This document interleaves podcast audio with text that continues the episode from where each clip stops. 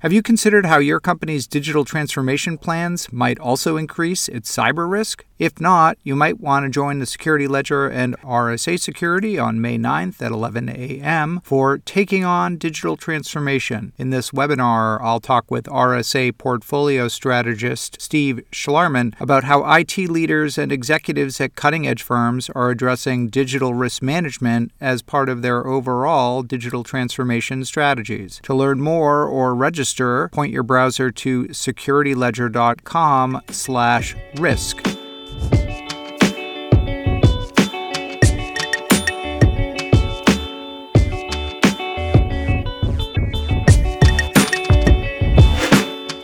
Never again's a common refrain you hear uttered after tragedies, whether they be wars, massacres, financial scandals, or other man made disasters. Alas, you don't often hear it uttered after data breaches, and for good reason. As terrible and eye popping as they may be, data breaches just keep happening with a regularity and severity that are numbing. Last week was a good example of what has become our new normal. In the space of a few days, the firm UpGuard Security disclosed the discovery of data on more than half a billion with a B Facebook users that had been abandoned on Amazon's S3 cloud based storage service. Around the same time, there was more news that 300,000 records from Voter Voice, a grassroots advocacy group, had also been found exposed on a misconfigured internet connected server. FEMA, the Federal Emergency Management Agency, leaked data on 2.5 million disaster victims. And that list doesn't include the sundry revelations about point of sale system breaches at a leading restaurant chain, or attacks on the car maker Toyota that divulged customer data. Despite countless congressional hearings and data security and privacy laws in 48 separate states, data breaches show no signs of fading into memory. Why?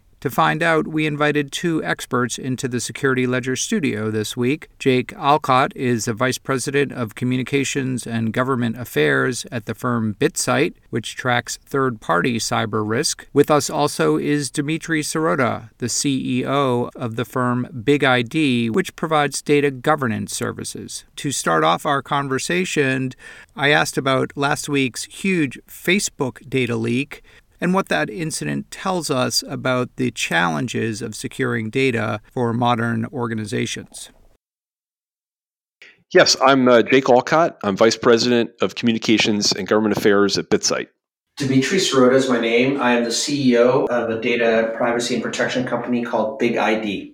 So, we have you both on the Security Ledger podcast this week because one of the big stories from last week was, of course, a huge revelation of a leak of a huge amount of uh, Facebook user data. This is the firm UpGuard Security, which is often a source of these stories. Two separate troves of user data, both seemingly linked to third-party application developers. Yeah, well, you know, it's it's amazing. Uh, as you pointed out, last week was an incredible week for for these stories. But really, when you think about it, it's really been the last few years that third party incidents, third party breaches have really dominated the news. I mean, you cannot open up uh, a paper today without, of course, reading about a breach. But you know, so many of these breaches are really tied in with third parties or vendors or the business ecosystem uh, being attacked. So it's absolutely become a critical story that organizations are having to deal with today. Indeed, and I mean, this goes all the way back. I guess maybe the first story of this type that got a lot of attention was the Target breach, uh, however many years ago it was. Now I can't even remember. What have we learned in that time about?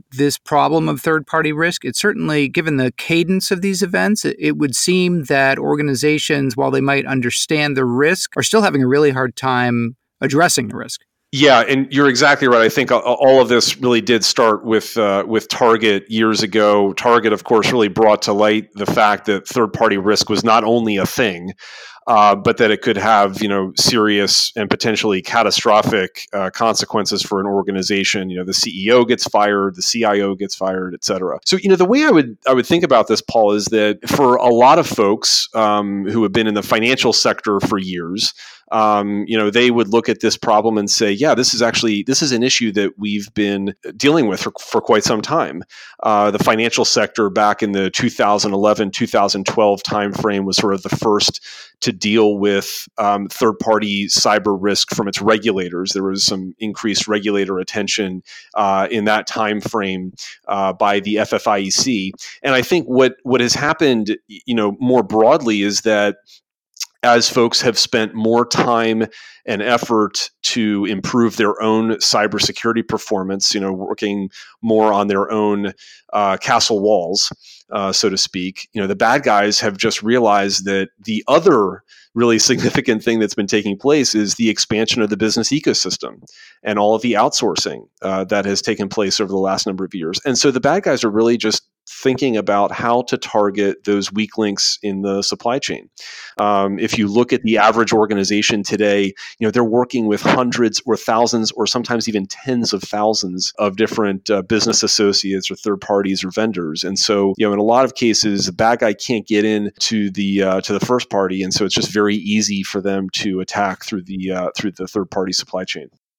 Dimitri, Oftentimes, you'll hear data referred to as kind of the new oil, right? In the sense that there's enormous value uh, in the information that's collected and processed by organization. But just like oil, uh, oftentimes the data seeps and leaks and moves and transports uh, wherever and whenever. And I think part of the challenges you see within organizations today is just the volumes of data that they collect process and increasingly share with third parties. Most companies don't have very effective means for tracking that data.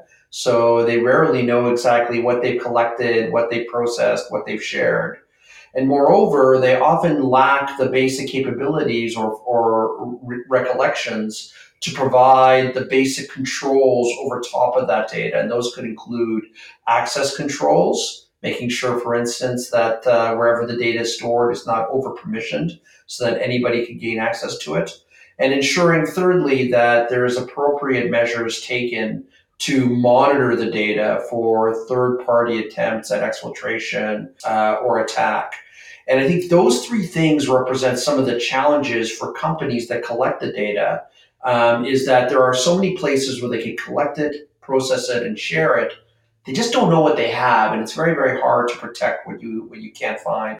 I think the oil rush analogy is a really great one actually because when you when you think back to the early days of the oil industry like in the United States there are all these sort of historical photos of the of the geysers right where they'd tap into the to the seam of oil and the and the stuff would just you know gush out and you know 100 feet into the air and, you know, pollute everything around it, you know, and people would be gathering it in buckets. It was just a mess, you know, and obviously modern day uh, Exxon or BP, that's, you know, that's not what happens when they tap into a new reserve for the first time. But it's what happened back then. And, and I guess I wonder, is, is that kind of where we are with data? If data is the new oil, are we still kind of in that, you know, we got a geyser on our hand here uh, stage when there just isn't a lot of discipline about this new resource. That's correct. So I think over the last probably eight, nine years, more and more companies, perhaps in response to some of the shift online, perhaps uh, in response to competitive pressures from organizations like uh, like Amazon, have become more data companies, where their most valuable asset is in fact the data that they collect and process.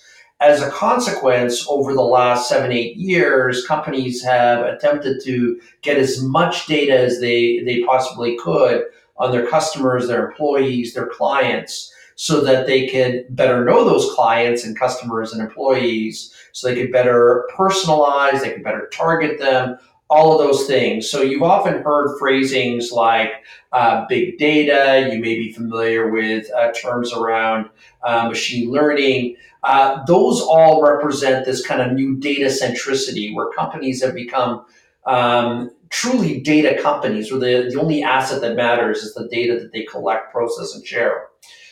The counterpoint to that is now they have more data than they've ever had. And that data is in more places than even existed, you know, 10 years ago, where, where companies had maybe a file share, a relational database, maybe a mainframe. Today, there's all kinds of cloud applications, on-premise applications, NoSQL, big data, all kinds of places where they could gather this information.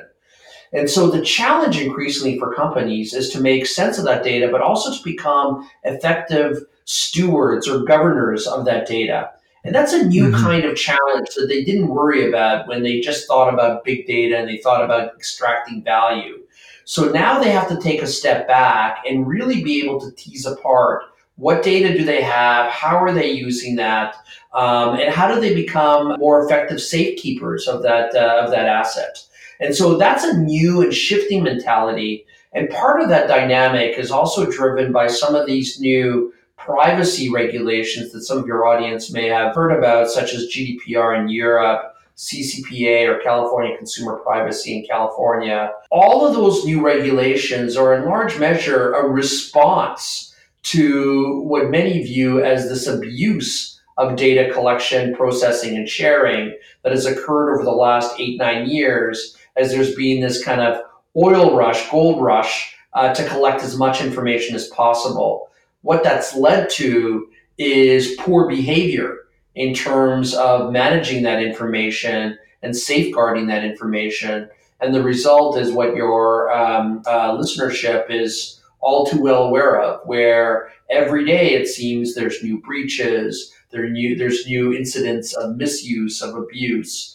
And I think that the uh, pendulum is now just starting to swing where regulators are saying enough uh, companies have to become more responsible stewards. And if they don't, the penalty could be a fine, it could be a class action lawsuit, or even a criminal uh, jail sentence. Right. And if we're to look closely, let's say, let's take a look at the Facebook incident that, that came up last week with UpGuard. Um, in that case, you had a basically a social media platform, a data aggregator, as it were, about its users, who uh, had relationships with two different application developers that were kind of um, hooking into their user data. One was uh, Cultura Colectiva, and the other was this defunct Facebook integrated application called At the Pool um, that is no longer really actively developed. And in fact, I think the company behind it is no longer in existence. But both of these had accumulated these troves of data, uh, 146 gigabytes in, in one instance, and um, kind of parked them out on the cloud. And then uh, company UpGuard came along and found them, but we don't know who else found them. Where does this fit in? I mean, this is not the HVAC contractor. These were customers of Facebook's in some way who got access to the data, but then were not good stewards of it. Yeah, it gets back to this sort of very fundamental governance issue, which is, I think, what a lot of organizations who are thinking about third party cyber risk really need to start with. Uh, which is, you know, how do I how do I understand this problem, uh, this challenge? How do I involve as many folks within my organization as I can to address this challenge? And that really means treating third party cyber risk not as a it's not a technology problem as much as it's a governance problem so assigning roles and responsibilities for understanding who is it that we're doing business with what types of access do they have to our data what data are we providing to them do they have direct network access or do they uh, do we provide them data uh, remotely that they are working with. These are all just sort of really sort of fundamental questions that organizations need to be asking themselves, um, and that's the way that that folks who maybe have a better handle on third party cyber risk are treating this issue today. That's right. At the end of the day, the company that shares the data is ultimately accountable for the data. Uh, they've collected it under a set of terms uh, or policies from the end user. And under that, there's an expectation that they're going to be responsible in whomever they decide to share it with, and that it conforms to whatever those terms of use are. And again, if the group that they share it with proves to be ineffective in terms of protecting that data, ultimately they have some responsibility. Obviously, some of that will be determined in the courts, but uh, 100%. If you collect the information you can't uh, abrogate your responsibility to it by saying, "Well, I gave it to them under um, under good faith, and they abused it." There's a certain permanence to data. People culturally are loath to delete it. Um, if you think about the actual probably best preventative measure to protect information, it's to minimize it. Don't keep what's unnecessary or, or superfluous. However, most people culturally are like pack rats. They keep everything. And organizations that collect it never really purge themselves of information they no longer need. And the consequence is this that uh, what you're witnessing, where you find all kinds of data and all kinds of nooks and crannies that are forgotten about, and that data is no longer monitored or was never monitored in the first place. And so the original organization that collected it, in this case Facebook, may be unaware. And therefore, the result is that you have these data fragments and again, the 500 million is a you know stupendous number. Like think about it. A few years ago, and I think it was Yahoo first uh, announced that they were breached, it seemed beyond belief that somebody could lose half a billion uh, identities or information on half a billion. And now it just seems to be commonplace a couple of years uh, later. And again, part of that owes to the fact that most people fail to minimize their data and they fail to monitor the data after they, uh, both within their organization and with third parties that they share it with. Okay, so BitSight just came out with a survey of I think around 130 cybersecurity professionals. A couple kind of top line takeaways from that. First of all, I think 97% of the people of the folks you surveyed said that uh, third party risk was a critical issue for them. Uh, so, a critical issue. That's basically everybody. And then I was surprised to find that um, 80% of the financial services uh, professionals you interviewed said that they either would or have already uh, declined to do business with a company because of the perceived cyber risk of engaging with that organization. Um, now, that's financial services, not representative of every industry, but um, is this something that is going to start happening uh, more and and in other verticals as well? It's a fascinating finding, isn't it? I mean, it and it speaks so much to a couple of issues.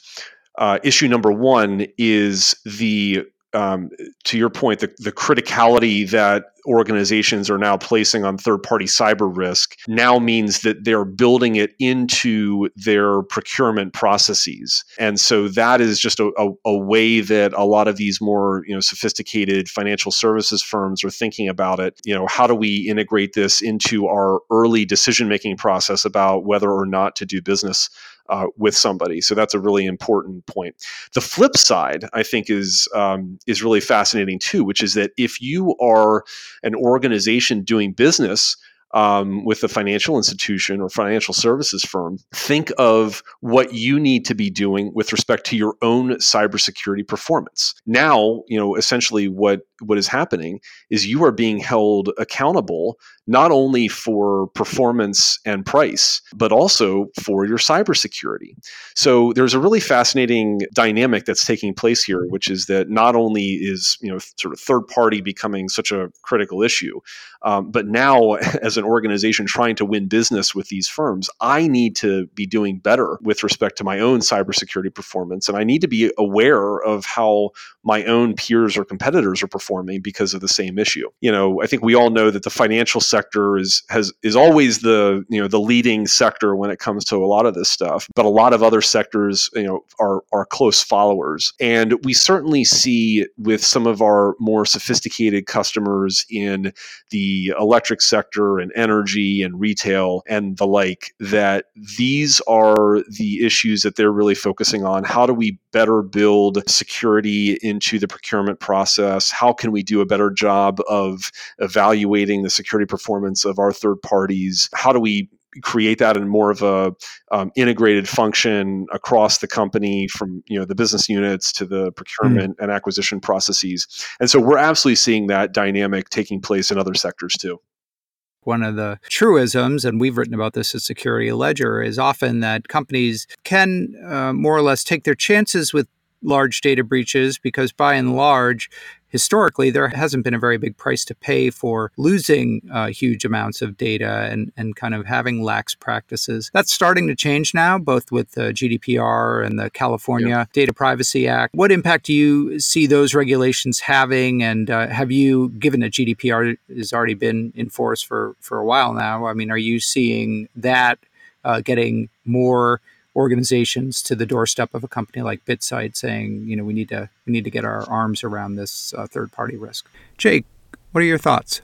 Yeah, we we do see that in part because GDPR at its core is essentially a, a third party regulation. You know, here the terms are data processor and data controller, but I mean essentially GDPR mm-hmm. is all about um, third party risk management and how to work you know more effectively um, with a more secure data processor. You know, if you think about the two approaches, whether it's you know concern about regulation and increased fines and penalties that we might have to pay um, because of the new regulatory environment, I absolutely think that that's driving um, a lot of um, focus and concern about security and certainly about building third party risk management programs. But I really think that the key driver here is the fact that organizations are really holding each other accountable and responsible for security. That has been a very significant dynamic that we've seen uh, change and evolve over the last five years. And so if you think that you might actually lose business opportunities, lose customers because of your ineffective security practices.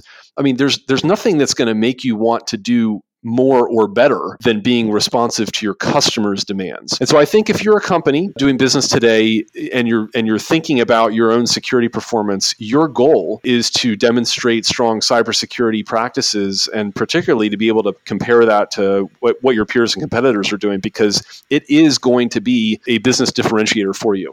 So we've we've got just in the last week, you know, a slew of different data breach incidents. Is there a point at which these stories uh, stop popping up on a on a nearly weekly basis? Is this in some ways uh, sort of the long tail of bad security practices, and, and going forward, we're going to start to see better practices, and as a result, fewer breaches? Or is this just kind of a uh, byproduct of our uh, global connected economy, and and more or less things like this are going to be happening on a regular basis, uh, regulations or or not?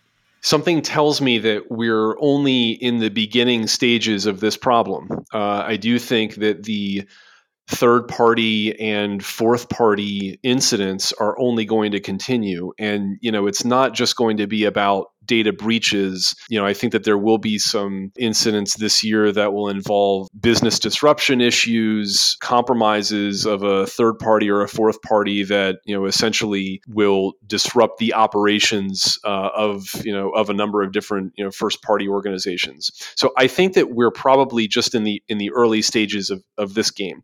What I do think is also happening though is that more and more organizations are going to be very focused on addressing some of these issues. So I think that with increased pressure and focus and attention by the first party uh, to the security performance of their third parties, whether it's by using uh, security ratings, whether it's also leveraging contract, whether it's also performing some sort of you know enhanced you know on-site assessments on occasion, all of those practices are really going to drive better security throughout the business ecosystem. And I think in the medium term, the result will be, you know, improved security performance in the ecosystem. And that will, of course, be better for all of us.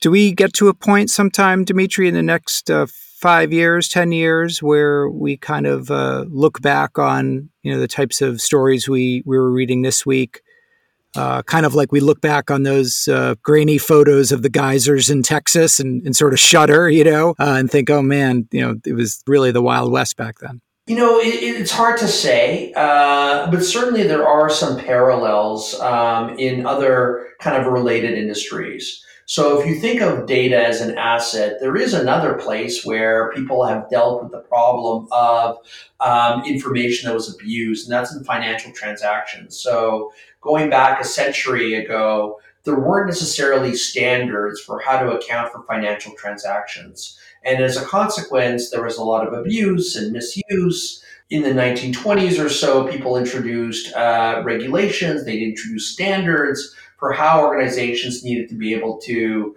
uh, account for their financial transactions. And that increased the level of stability, uh, financial stability in companies. It wasn't perfect. You still had situations like Enron where people deliberately uh, abused their data, but certainly you didn't have what you had in the 19th century and, and previous. In a similar way, if you rethink data as this incredibly valuable asset like oil, being able to account for that, being able to know what you have, is clearly a first step to be able to be a, a more effective uh, custodian of that information.